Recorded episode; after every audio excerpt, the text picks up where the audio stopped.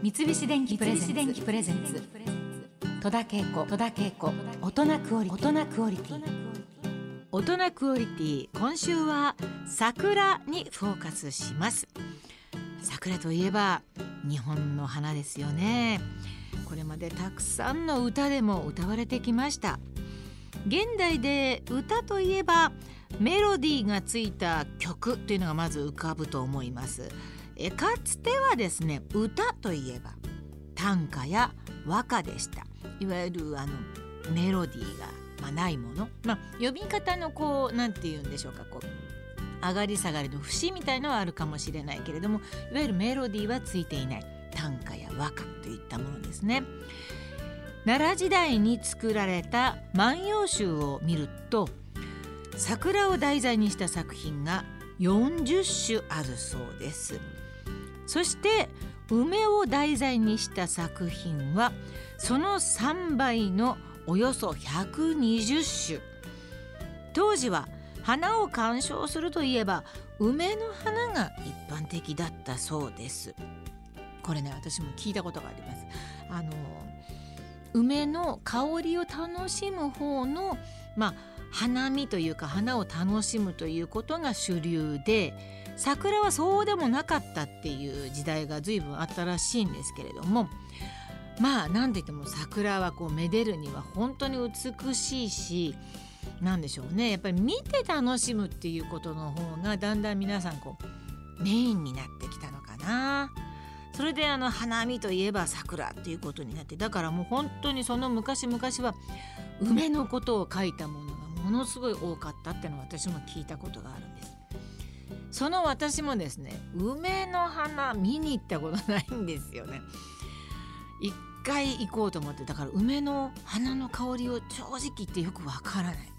よく知らないんですよで梅はいい香りがするからねってみんなねおっしゃるんだけど残念ながら私ちょっと梅の花がいっぱい咲いてるところに行ったことがないので、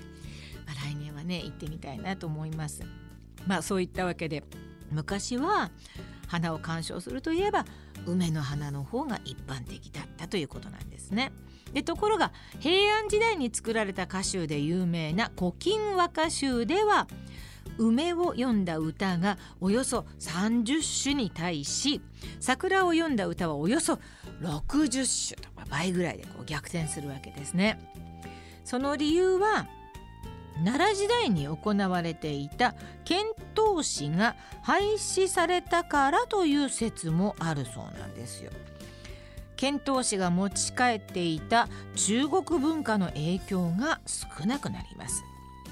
で梅の他に松や竹も縁起のいい花とされているんですけれどもかつて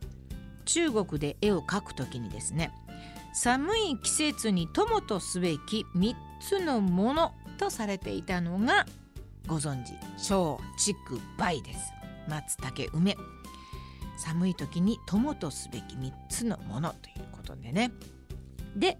日本独自の文化が発展した平安時代には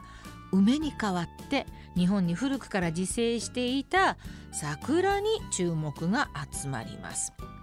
といってもこの時代桜をめでて花見をしていたのは貴族たち。鎌倉時代になると武士の間にも広まっていきます。当時は花を見て一句読むのが花見でした、うん、なるほど。句を読むということがまあ主流だったってことですね。ただ花を見て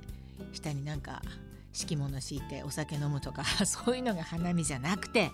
風流ですよ。やっぱ一句読まなきゃいけないんだ。最近はね俳句ブームだからもう周りもね俳句会に入ってる人たくさん多くてですね。まあこれはうんそうですね。花を見てみんなそういうふうに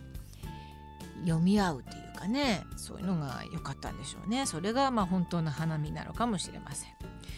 まあ、現在のように桜の下でお酒とかねご飯食べたりとかそういったことを楽しむようになったのは豊臣秀吉が開いた醍醐の花見がルーツだったという説があります。これ京都の醍醐寺の山麓に700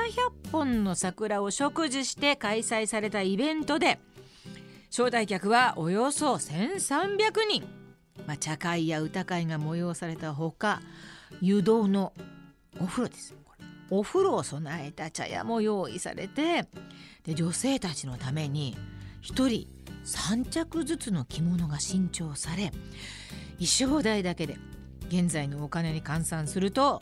39億円に相当する費用がかかったといいます。なんて贅沢ななんて優雅な。うーんなんかこれやっぱり着るものもこんなにねどっか引っかえさせてもらって、まあ、何しろこの花見になんかもう命がけの相当の何か力をかけてお金もかけて楽しんだ回だったんでしょうね。そして江戸時代になると暴れん坊将軍で有名な八代将軍徳川吉宗が享保の改革の一環として歌舞伎や吉原遊びなどの代わりに花見を健全なレジャーとして推奨します。そうか。それまではやや健全じゃなかったところもあったかと思われ。それをまああの本当に花見を花見としてあのまあこれは子供もみんな家族みんなで楽しめるものになったんじゃないですかね。それまではこう一部の人たちだけがこう楽しめるみたいなそういうお花見だったのが。健全なレジャーとしてレクリエーションとしてそういうことができるようになったんですね。当時は花見といえば上野のお山でしたがその近くには将軍家の菩提寺である寛永寺があり飲めや歌えやと騒ぐのはいかがなものかということで、えー、隅田川の川包や飛鳥山御殿山に桜を植樹して花見客のための飲食店を作らせたそうなんですね。まあ大勢の人が歩くことで埋め立てて作った土手も地固めができて庶民もまあこう日頃の鬱憤を晴らすこともできてとみんなが喜ぶこの花見のスタイル今にもずっと続いているということになります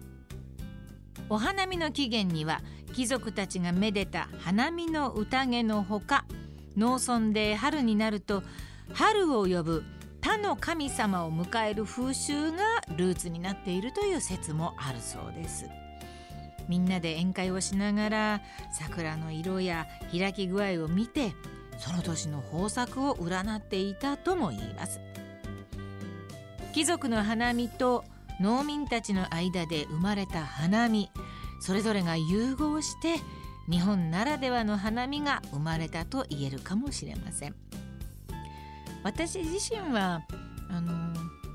お花見ってあんまり経験ないんですよね、うん、まあ12回ぐらいですかねちゃんと花見をしたというのは、まあ、しかもその2回両方ともなんか風邪をひいたという結構桜の季節で寒いじゃないですか。夜なんて結構冷えますからねもう地べたにちょっと薄いもの敷いて座ってるんでまあ冷えて冷えてだからみんなつかん飲んだりなんだりしてなんかなあでもね最近はあの電気器具が暖房をね近くに持ってやってる人もいるしなんか花見もえらいことになってるみたいなんですけれどもまああったかくしてねちょっと歩くぐらいがいいんでしょうね。あの桜の下をねなんかのんびり歩くなんて夜桜。夜桜そうだな。ドライブで何回か見たことありますね。うん。だからいわゆる腰を据えて花見っていうのはもう2回ぐらいしかないんですけれども。まああのでもね桜は見たいって思ってます。やっぱ日本人なんですね。なんか夜桜特に大好きですね。綺麗なところがあると、まあ、時間があればちょっと出かけていって見たりなんかしております。三菱電機プレゼンツ。戸田恵子。大人クオリティ